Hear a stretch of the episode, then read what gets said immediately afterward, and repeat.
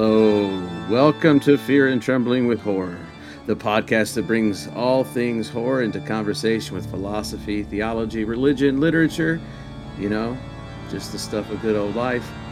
I'm one of your hosts. My name's Jared, and I'm joined with my good buddy Ryan here. The basis of our friendship, as we like to remind everyone, started over discussing horror films in our dorm room way, way long ago. How are you doing, my friend? Are you doing well, Ryan? Yes, I'm doing pretty well. Uh, much, much too long ago, it seems. You were doing, the, you were doing well long ago, or you're. Uh, that you yes. Uh, well, no, I'm doing better now than I was then. Maybe how's that? good, good. Well, I'm not so good. uh, I had to take an antibiotic this week for an oral surgery coming up, and I'm having a severe allergic reaction to it. So, like, I'm hive covered and itchy, and it's just a mess. Uh, yeah, I'm glad we're not. Terrible. I'm glad we're not videoing this because whew, I look rough. Yeah, yeah, yeah. I look rough.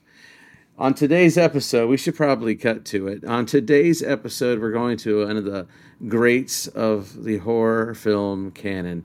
We are going to a movie that is genuinely scary. It scares most people I know that watch it. It's a film that um, people whisper about and they re-release and people sneak to go see it. They don't want their coworkers or neighbors to know that they might be into this film because sometimes this film seems so close to reality or what they imagine reality to be like. What they imagine reality, yeah. yeah. So what am I talking about? What movie are we talking about, Ryan? We are talking about The Exorcist. Oh, yes. My 11 year old daughter, Marcella, and I were in a bookstore this past winter. It's a rare bookstore, and they had the book, The Exorcist, for sale, first edition signed for a couple thousand dollars. And she, she looks at it and she goes, She was 10 at the time, so she's like, Daddy, what's The Exorcist? And I said, Oh, it's about a demon possession. And she goes, Can I have that book? I want to read about it. no for two reasons. One, I ain't paying that much money for that book, and two, yeah. you're too young to read it. Yeah. And uh, anyway, it, was interesting because there is certainly an attraction to it. Uh, coming to it is almost like feeling like you're coming into a secret bit of knowledge. Like you're being invited to a club yeah. that has a secret bit of knowledge because there is so much lore and superstition, and I would say Hollywoodized mythology, and, well, then, and then you know social around, outrage. And then truth all yeah but then yeah. truth all around uh, demonic possession and the practice of exorcism. Mm. now now today we're doing the exorcist but we're also going to be talking in the next two films we're going to talk about the last uh, or the uh, the uh, exorcism, exorcism of emily rose of emily rose that's right. And then the last exorcism. Um, those are our top three. I think our top three exorcist or demon possession films. They are mine anyway. Are they yours too? They are. They are. I'm, it's hard to find better ones. You know, we I recently watched. I think with you and uh, your your young lady wife. My good lady your, wife. Your good lady wife. Yes. uh, the Pope's Exorcist with Russell Crowe and you know.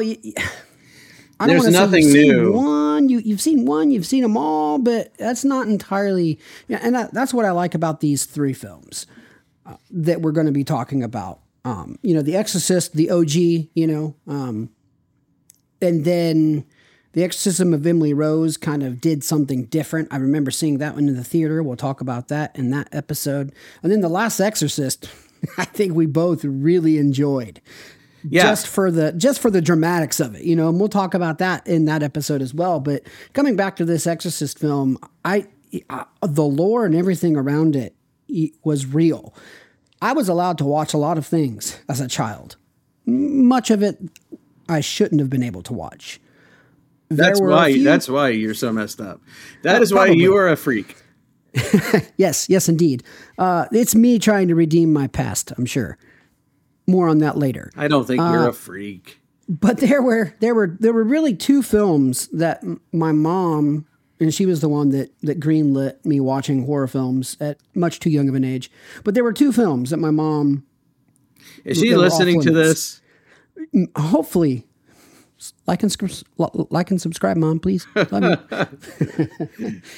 Uh, there were two films. The first one was uh, the original Texas Chainsaw Massacre because Oh, she gosh, yeah. uh, wrongly wrongly thought that that was a true story It's only based because of- in one little because of the the mythology yeah. surrounding that film. Well, it also feels like it was real. I mean, it feels that yeah, yeah, the the aesthetic of, of Tobe Yeah, film. but we're not is- talking is- about that one. So We're not talking about that. Move and on, then it was. The Exorcist. It was The Exorcist. Um, the the original that we're talking about today, and it was again because of all those things, the the, the cultural and, and social powers that surrounded the film.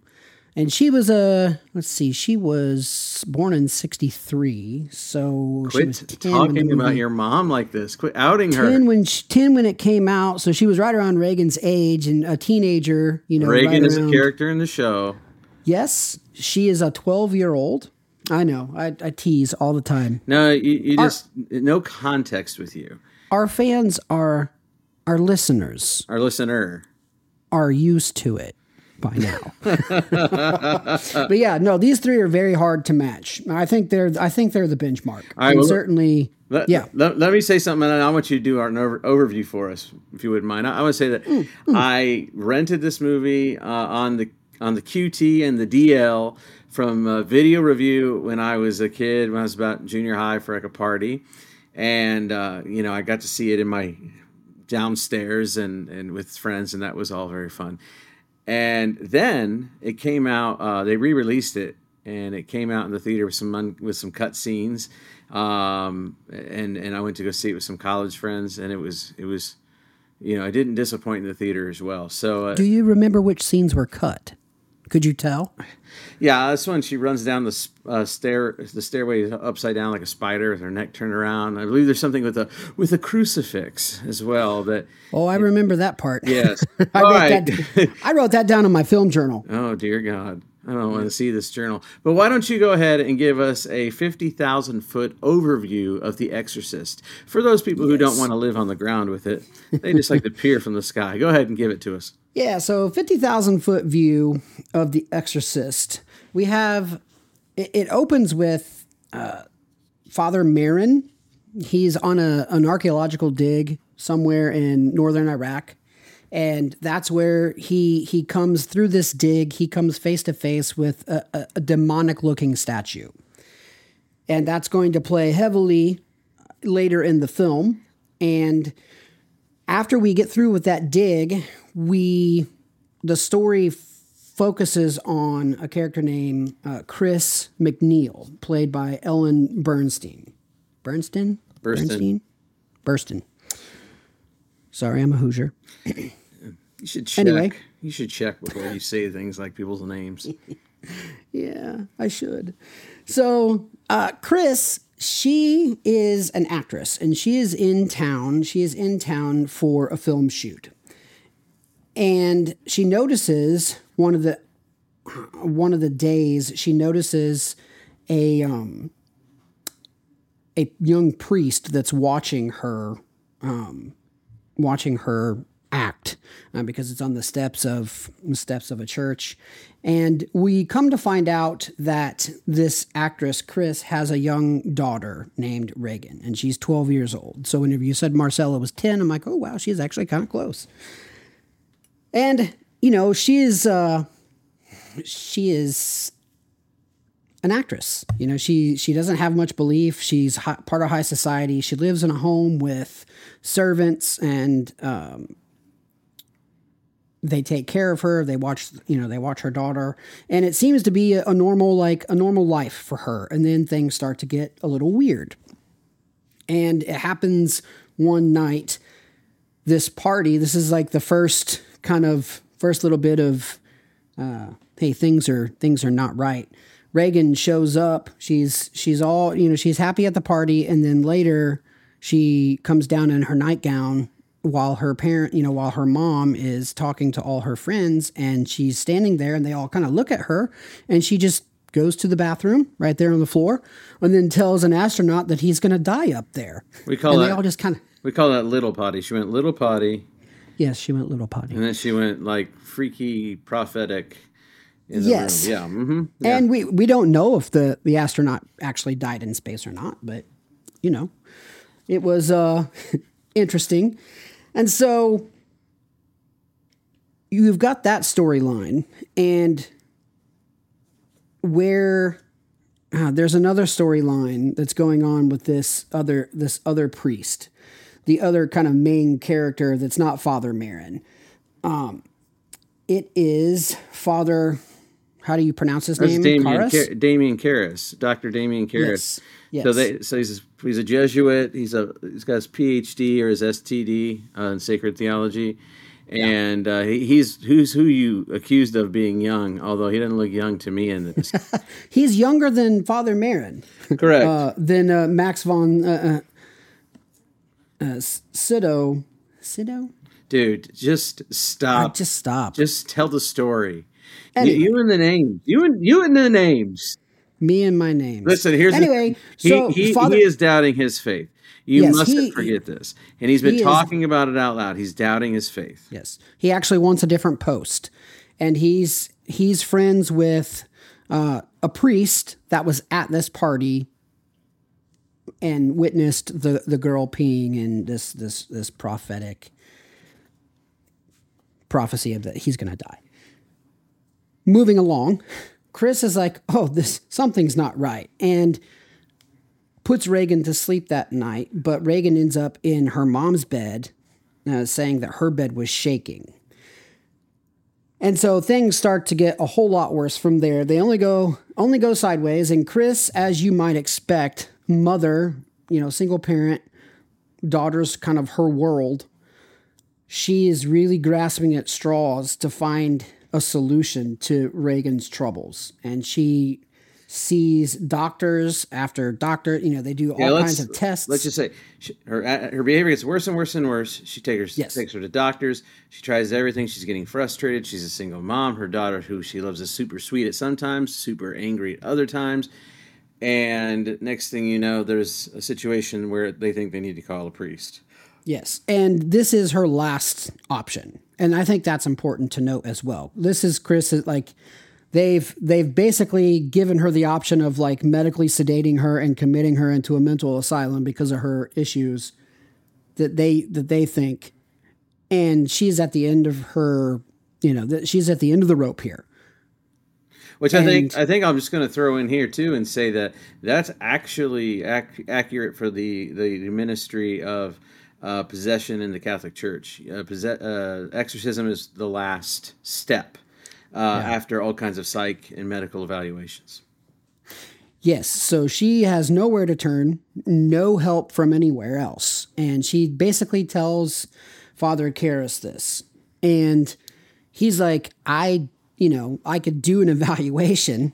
And, you know, he kind of does an evaluation and he he's like, it wasn't holy water. You need something else. And basically Chris is like, there is no one else. I like you're my last chance to Well, help, also- my, help my daughter. Yeah. Also, what's interesting is because he's doubting his faith. Like for him, his his his call to action is in his hero story is that as he is a man doubting his faith. Now, I mentioned he was a Jesuit, and the Jesuits are highly interested in education. The, the, their founder was Ignatius of Loyola, and all these Loyola colleges and universities and high schools are all over the world because of the emphasis on education.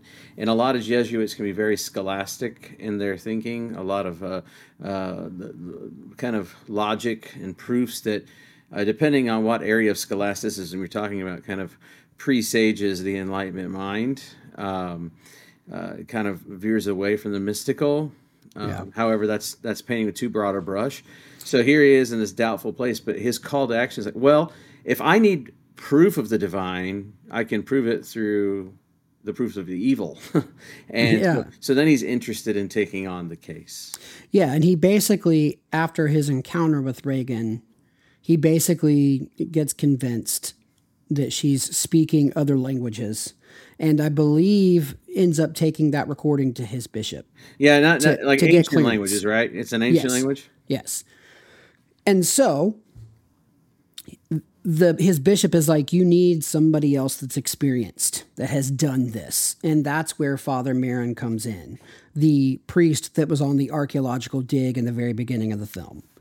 That that's going to come back up, and so he is now going to be the lead exorcist with Father Karras supporting him. And so it's basically his show. And things go And for those of you who've seen the cover, this is the Yeah. iconic visual of the priest Yes. getting uh, understanding under the streetlight with a hat and a coat and his briefcase that has all of his liturgical and sacramental uh, gifts. and the in them. demon, you know, seemed to expect him to show up. So as he walks, at the first time he walks into the house, you can hear his name being called from Reagan's room, and it's it's a crisis situation for Chris and Reagan and everybody in the house, and you know it's kind of showing up at the last this last minute, you know, trying to he's here he's here to save the day if you will. And so they prepare to go into the exorcism for the first time. And there's a lot of preparation father each each priest has their own roles and they they go into they go into the room and this is where some of the the starkest images if you will or the hardest things to watch happen. Yeah, so it is. Uh, yeah, it's it's it's all blasphemy. So there are people who watch it, and and they're very pious people of one sort or another. Typically, I think of them think of the, the reaction as very fundamentalist because uh, it, it it is an aversion to the cinematic, artistic portrayal, and not just that it's not just that it's portraying heresy, but they act as though it is heretical in and of itself to act that way to make a larger point. But that's neither here nor there. Uh, there's the blasphemy, uh, take uh, certain things with the, that the demon says in the Lord's name. Uh, there's certain things done with crucifixes. Uh, you, the spoilers abound. You should know that every time we do one Very these- harsh, yes. there's spoilers, and you know, there it gets it just just like any battle, uh, it gets worse and worse and worse throughout the film. Now, I should point out that the demon's name is Pazuzu, which is a, a, a you know where Father Merrin was digging. They found this uh, demon figure and the Saint Joseph's medal actually. So there's a there's Saint Joseph's medal and this demon demonic figure in the in the dig, and that's Pazuzu. Okay, and now this Pazuzu's been waiting for Father Merrin to show up. He comes rolling in. And as I said, things escalate, and you were talking about some of the more starker. Yeah, escalate wow, that escalated very quickly. very quickly. okay, and so then, boom! At some point here, what, what you know, this is getting worse and worse and worse. Of course, her head does a 360. She she pukes. It's famously a, pea soup that she's spitting out on the pre. At this point, we know it's not psychosis. right. Yeah, it's superhuman strength, freaking. There's something afoot. Now, Amer- Merrin is uh, absolutely believing in Pazuzu here, always, right? Mm-hmm. And There's never a doubt on Father Merrin's part about who or what he's dealing with. Never a doubt. Damien Karras is struggling still in this dark night of the soul. Faith, no faith. And eventually, at some point, the demon goes into the body of Damien Karras. Father so Karras. it's interesting. It's important to point out that the buy-in comes for Father Karras when the demon starts talking about his mother, who's deceased and died in the mental hospital due to financial the financial situation that he was in.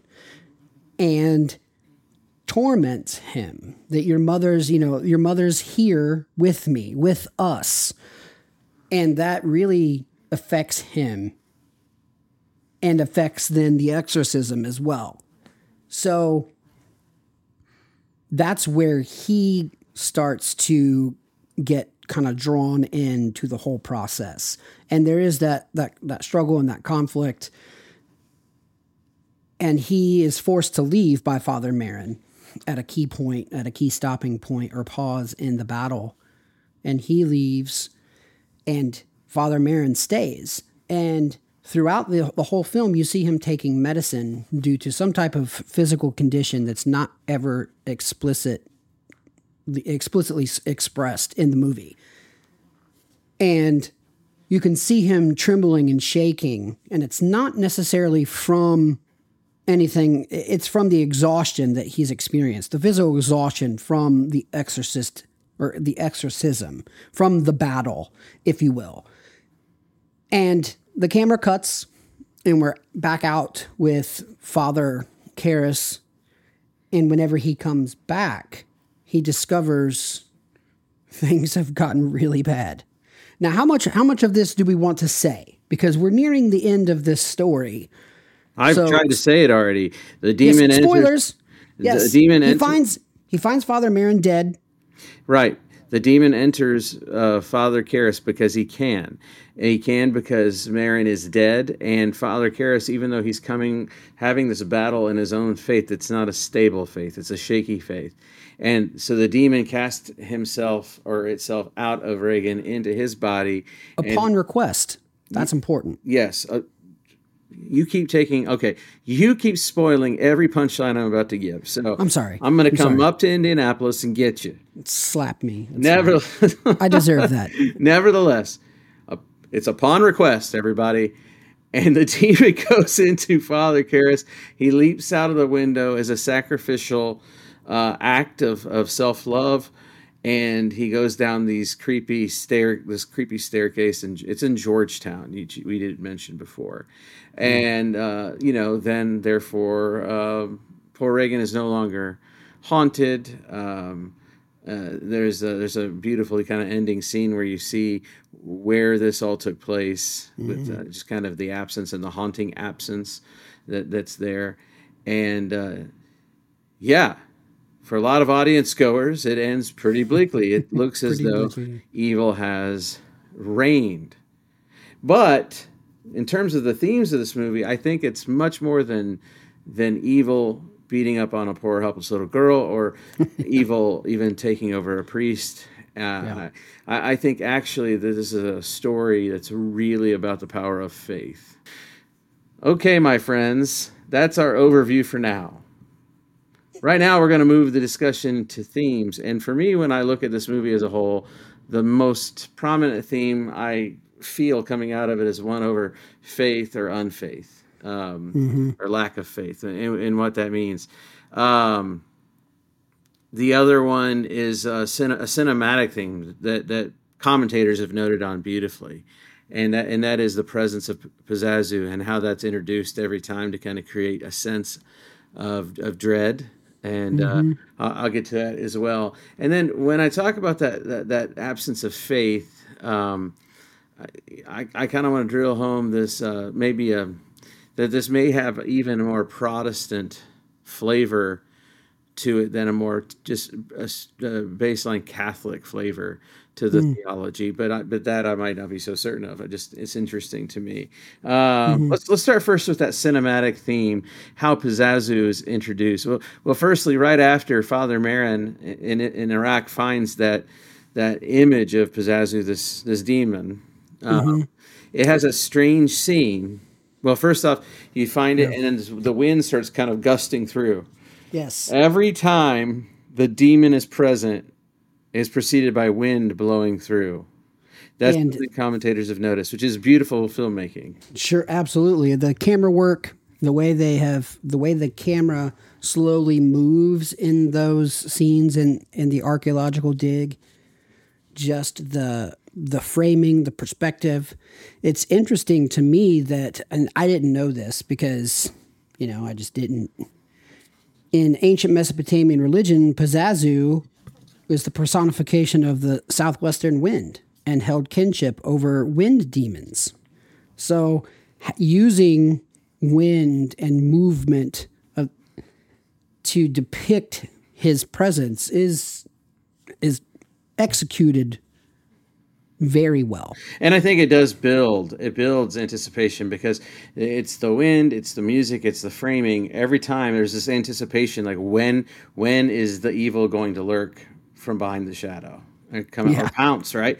And the, the end of that first bit that's in northern Iraq, there there are these wild dogs fighting, and it's almost bizarre when you first watch it. It's it's like th- th- there's ravenously barking and fighting at each other, and you think to yourself, what's this got to do with anything? They weren't not with Merrin uh, digging up Pazuzu's image or anything like that. What's Right. what's this? What's the whole What's the rumpus about here? But isn't that interesting? The presence of Pazuzu always brings discord. Mm. Always brings discord. Always brings discord in the form of violence.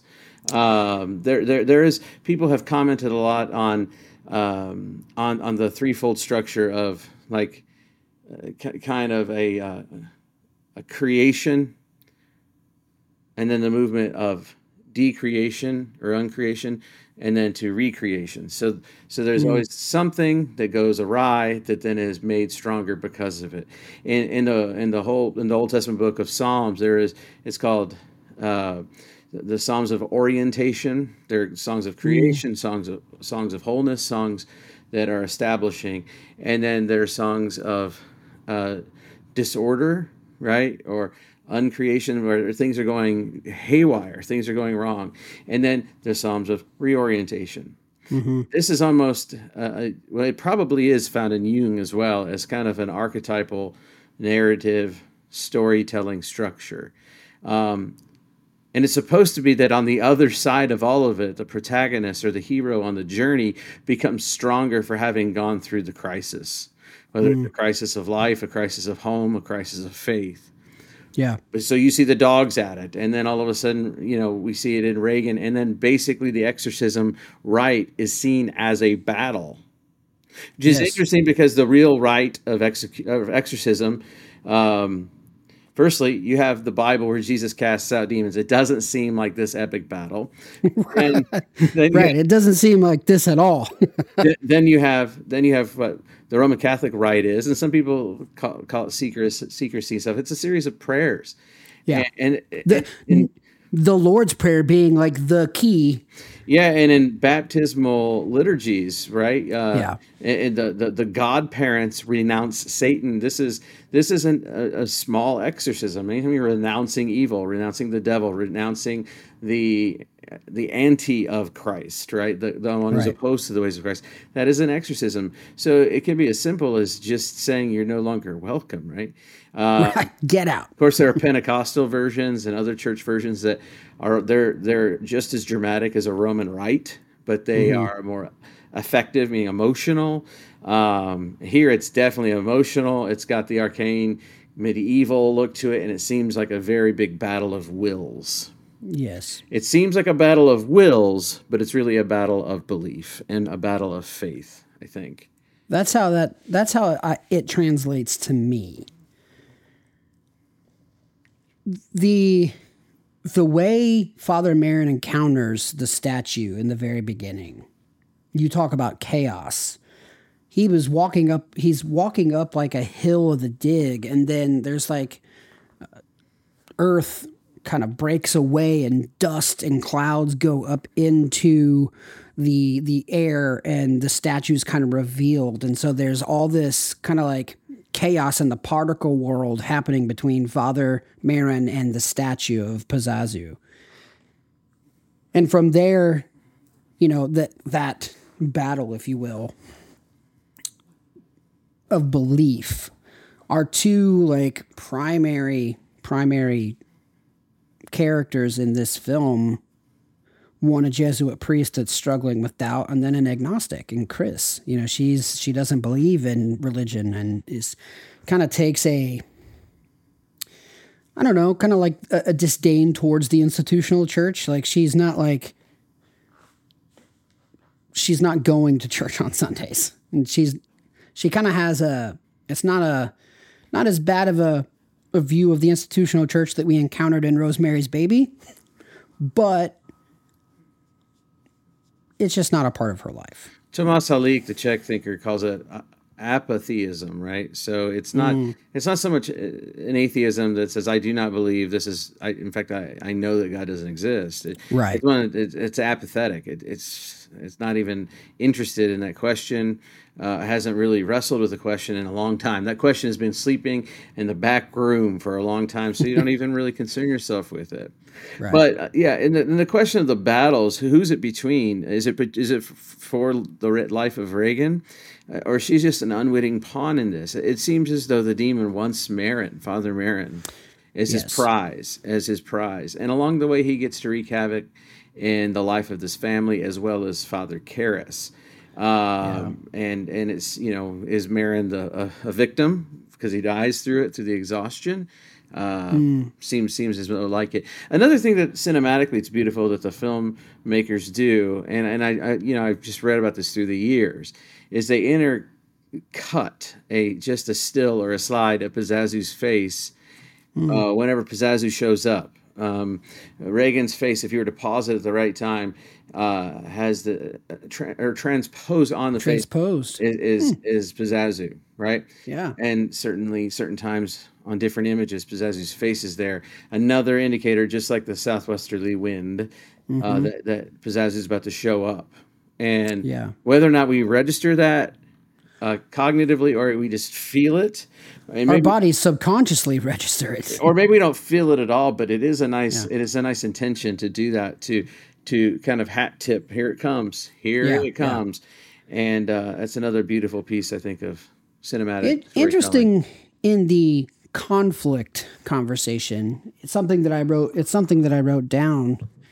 Uh, I said, uh, "Ah, the Ouija board," because it it does come to our attention that Reagan is playing with a Ouija board, and she's in contact with somebody named Captain Howdy, and her mom just kind of looks at her funny whenever she's playing with the Ouija board in the basement, and you can kind of see Reagan having made like some clay statues and, and and miniature statues, and we find out that a statue of the Virgin Mary had been vandalized and had breasts and a penis added on to the statue. right. And while that's happening, Reagan is playing with clay and making these statues and talking to somebody named Captain Howdy. And I, I just, I had to laugh, you know, ah, the Ouija board. Uh, I don't know why I laughed, but I, you know, I remember, You laugh because you're a child of the era of satanic panic, and you had a, a wildly liberal mother who let you watch all I never those. got to, I never got to mess with the Ouija board because she had an experience with it once and wouldn't let us play with it.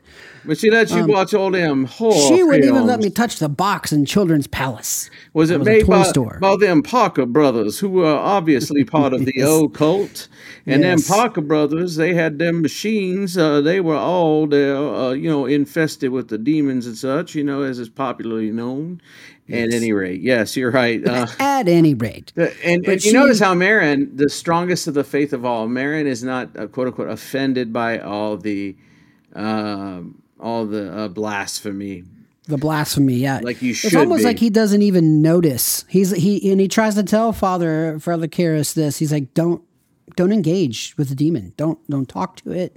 Just pray. Just sit there and pray. That's your job. Father Karras is not necessarily uh, looking like he's he's concerned over the blasphemy himself. This that's a shock and awe tactic, and and and and and again, you know, we've asked the question earlier in. Uh, in the series when we're talking about Halloween, like what is evil for this movie? And a friend of ours wants me thinks we should ask that of every movie we watch. What what is evil to the to this film? And I think this might be getting really close to the to that definition of evil that, that Augustine put forward as a, as a privation of goodness, right? It's the willful volition of good creatures turn wrong, or you know, it, it's not a thing. Yeah. It's not an essence. Pazuzu is not an essence. Pazuzu is an active person, a demonic person or a person Right. diabolique, um, but still a person nonetheless who uh, makes decisions for chaos and and to be uh, part of the disordering of things, right? The wreckage and the carnage of things in this world, and so blasphemy becomes a shock and awe. It shows that. Uh, it's it's just like anybody who wants to to, to do graffiti on a, on a nice piece of uh, uh, architecture in the city. You're, you're trying to to basically take it down several notches. You're, Yeah. you're saying it's not valuable as you think as people think it's valuable. That's what it is here. Father Merrin can see right through it. Uh, Father Yeah. Karras is not as interested because he's he's caught up in his mind on is this real? Is this not real? What kind of psychosis could this be? Is this Right. psychosis? And and that's another interesting thing. Like I said, in the Catholic Church, you would not go through exorcism without all of the psychological. Without all of that, right? It, I I found probably the sh- you said shock and awe. There were in the end in the end battle scenes as we're as we're calling it, I wasn't necessarily shocked or awed or terrified in, a, in the normal way. I think the most shocking scene to me when you talk about that evil, like what does Pazuzu want? he he uh, he basically calls Reagan a sow. So he calls her a pig, and he said, "This sow is mine." So he wanted to possess. Very intentionally called her a Yes. pig. But the thing for me was, you know, let Jesus f you as she's um, doing bad things with with uh, She's using the crucifix in a the crucifix. Yes, incredibly And, blasphemous way. um, he's basically it's hard to watch because she's stabbing herself. In, We got in- it. We got it. Yes, but and then he he basically makes her mother like try to lick her. That was that was tough to watch because you know of all the things that the crucifix and Jesus' death symbolize, etc., etc. Uh, we could get into that, but I think that's the that's that perversion, you know that that you're you're talking about. To yeah, the it is. It is. It is. It is sowing disorder and chaos. yeah. you know, and you know, and, and, and certainly in ancient biblical sources, Leviathan, the great sea monster, and Chaos, yes. chaos. Chaos is not orderly. Orderlies of the divine. So this is the second step in that three-part journey. Mm-hmm. Chaos, chaos, chaos. That's what this demon's about.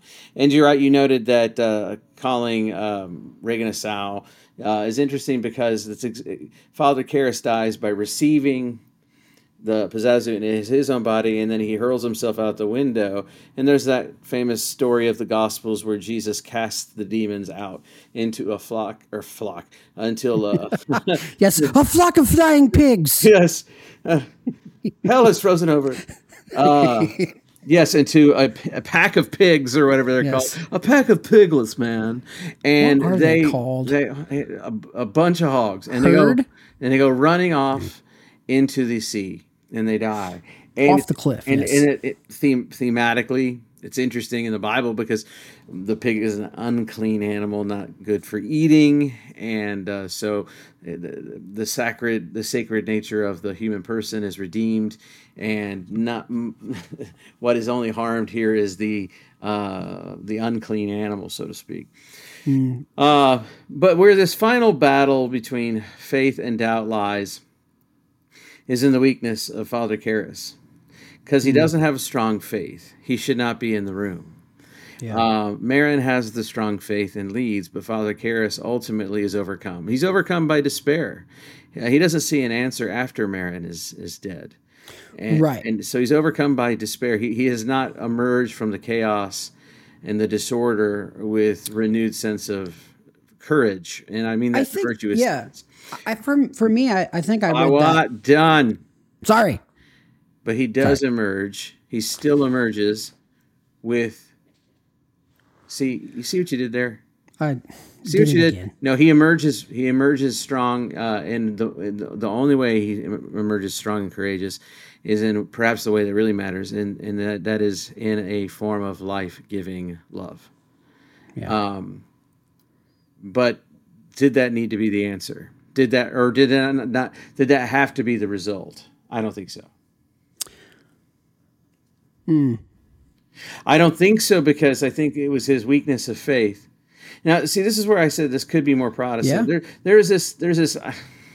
It's a probably a sharp and false dichotomy, but it, it's something, uh, something like this that you know. Aren't they always? The sacraments or the holy things that happen in the Catholic Church work. They're effective regardless of where faith is. If the priest has a weak faith, a strong faith, if the b- practitioner has a weak or strong faith, it matters not. It's the thing itself, right? It's the thingness of the sacrament that, that is effective.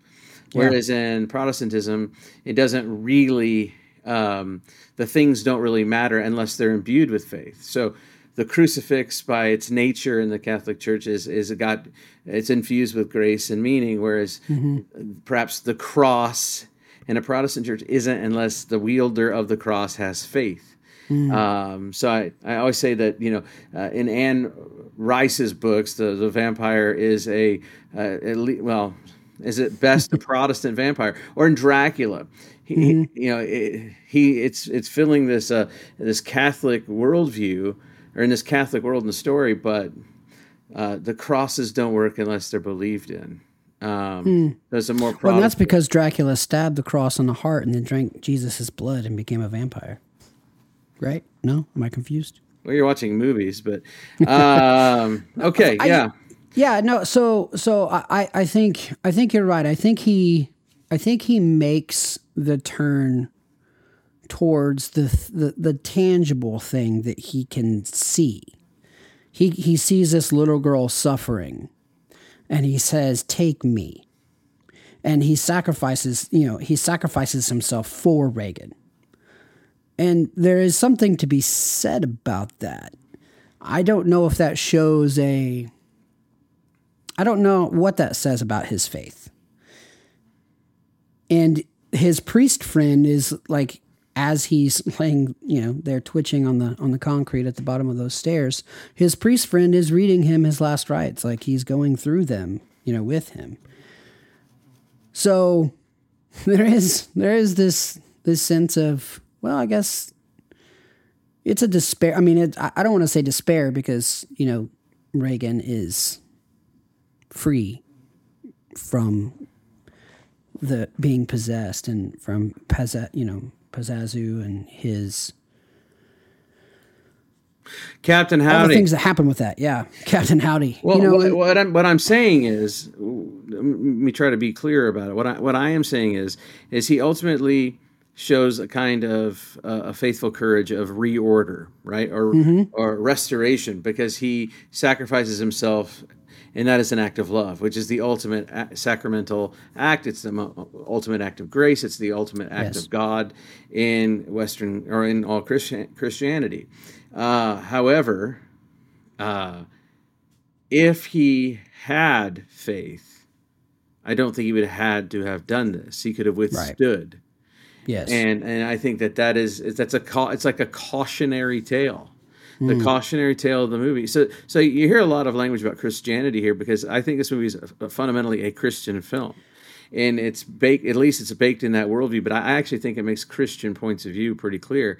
And, pretty clear. And and, and the, the, the the point of it is um, about having this faith, a developed faith, a, a uh, a matured faith to be able to go up against the powers of disorder and chaos.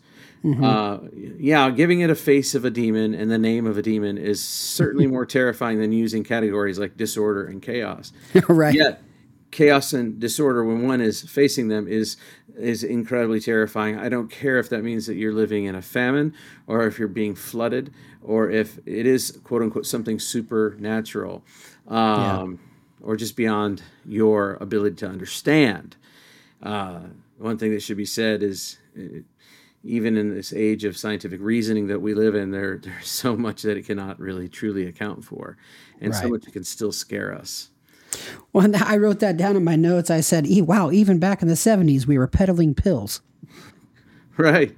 yeah, I, I, think I think one of the, the, the, lessons of this this film, or the reasons why it might scare us universally, is because not just because of the the the pea soup and the throwing up and the superhuman strength and all those things are oh gosh so terrifying but one of the things that mm. it really shows is quite fundamentally if we're not ready if we're not ready to face it we may have no answer right. and i'm talking what it is could be anything that is chaotic how, how do you how do you respond to evil in the world right and I think that's the that's the big question. Whether it's you usually buy a candy bar and a coke. Brett, I need some pop. I'm gonna eat my feelings. no, I said buy it like it's a friend. Oh right, yeah, yeah, yeah. Hey man, just come on in. I I got a got a coke right right down here. Yeah, it's and one of the things that we didn't talk about, you know, throughout the whole film is the prominence of the Eucharist and what that what that as a uh, as a sacrament signifies. Self giving love. Self giving love. Well, in it, the way that it should shape our imagination as to what it is and what it does. Well, it is there. There is the balance, right? So the demon is a spiritual being, and then through Regan made flesh, through uh, Karras made flesh, right? Entering Mm-hmm. in, entering into. Uh, whereas uh, Jesus is God made flesh, and in the sacrament of the Catholic Church, with transubstantiation, the blood and the wine become the body and blood of Jesus. So it's it's Word made flesh, and so, uh, but one of them has greater efficacy, and that is the Eucharist Yeah. uh, because it's the divine identifying with the broken world to elevate the broken world out of the chaos. To elevate it and to restore it. Yeah, Yes. It's the answer to evil, right? In this, in, yes, in this film, right? In this film, and I would, yeah, I would argue in in the greatest expressions of the Christian faith. That all right, all right, We're talking about this film. So, I what did you like about about? this Give me, give me a, give me a, give me a morsel of something you liked about it. One thing I'm going to say. What's one thing that really jumped out and just you just it, it, you thought it was fantastic. Well, while you're I think, waiting, yeah, yeah, what, let, yeah. Let me think about that. while you're waiting, uh, I will just go ahead and say I the, the cinematography is so great, but I I really really really really think did I say enough reallys? I really think Father Merrin's introduction is so uh, it's iconic. It, it, this movie was made in the '70s, but it's it's it's reaching the level of icon that certain Dracula images have reached, like Bela Lugosi, where he stands under the light, wearing what he's wearing, and about to enter into the battle. Right? He's got his he's got the tools for his battle in a satchel. And Yes, the raincoat on and everything. And it, it itself, even though he is to come and help save the day, is in fact very intimidating. Uh, for me, I think the thing that I like the most would be the way the presence of faith is expressed throughout. Like with the Eucharist, with the prayers. Whether that's whether that's embodied in Father Merrin or whether that's embodied in the, the the liturgical services that make it onto the screen. Those are the things outside of the the shock and awe, the shock and awe things that were mind blowing at the time that this movie came out in 1973. The way they filmed this, just from a technical perspective, the special effects, just, I mean, Billy Graham said that the celluloid was possessed. Come on, you know, it was it, it was intense, but I think get getting past all of that. Like whenever I close my eyes and I think about The Exorcist, it's that scene that you talked about, but it's also those scenes of the priest performing the Eucharist and the the Lord's Prayer. And that's what sticks out to me. Because I, I think the thing that and I'll save this for Hannibal's bites, but that's what I liked about it. Yeah, it's interesting because I, I, I kind of nodded towards people like like uh, uh, uh, Billy Graham in the fundamentalist camp who think that it itself is evil. Uh, I, I said I think what fundamentally scares us about the film is this: are we're are we going to be ready to actually meet the disorder, the chaos, the evil, the violence in our Am lives? I going to be Are Father re- Karras or No, Father Mary? Yeah, are we gonna be are we gonna be ready for it when it comes and and, and when that which we can't understand comes right? And it's interesting because so many people I know that would reject horror films in general because somehow the movie itself could be a portal to demons or the ghost or the badness in your world. Like it can accidentally happen because of a piece of art film. I, I usually.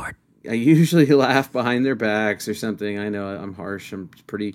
I'm trying not to be a judgmental person, but I just don't think it works that way. But I think their fear is pronounced that.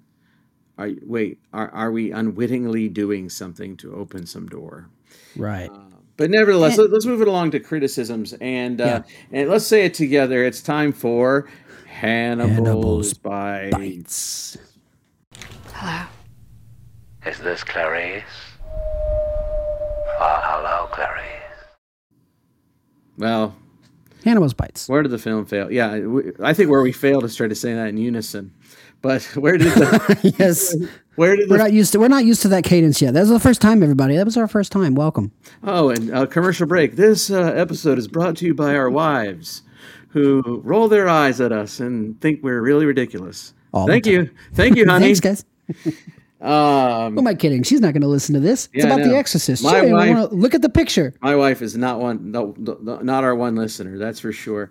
Okay, so where did the where did the film fail? I'm not sure that it did anywhere. Um, I think that uh, it, it is really well uh, well achieved, and uh, I don't think it goes over the top uh, with its effects. I think the way it tells stories is really good. I think the way it leaves everything untidy at the end is intentional Yeah. because it's it's asking for more from the audience than simple clean answers. right.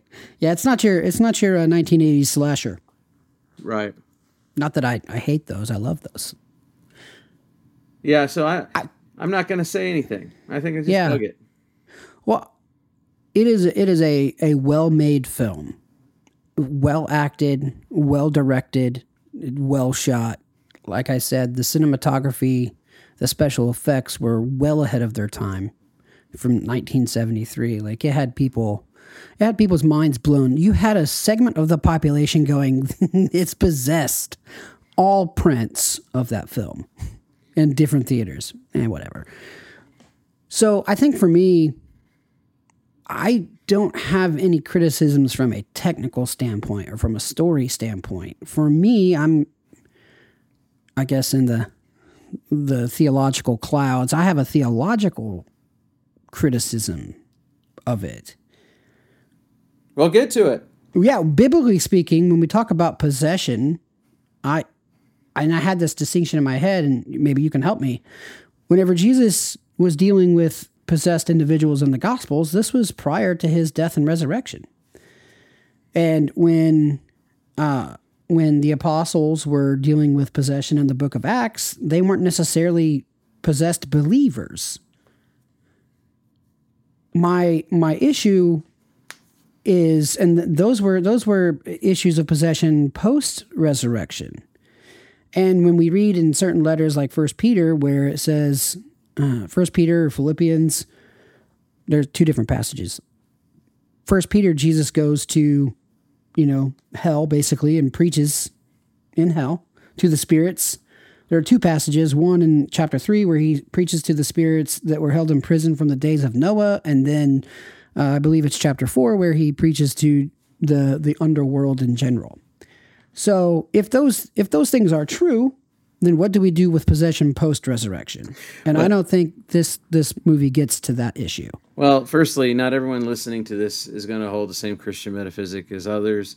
Facts. Uh, the, the the film is That's why I'm a nerd. What what can I say? The film dramatizes um, something that supposedly happened in real life, by the way. Mm, mm-hmm, um, And to answer your question, to get into the hermeneutics of all those ancient texts, I think would go too long for right now. I'll just Yes. note them as your criticisms because Yes, that's you- my criticism. You, you want to know where this film's point of view on the demonic falls in line or on a spectrum near the scriptures, and I would probably suppose other scriptural teachings or other folk religions, uh, certain tribal groups, and so on. But but Mm-hmm. for now, let's ask the question like they do in Buffy the Vampire Slayer once more with feeling. It's great musical episode.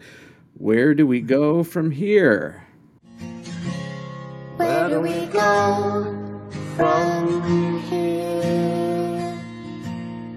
I would sing it, but then we would lose our one listener.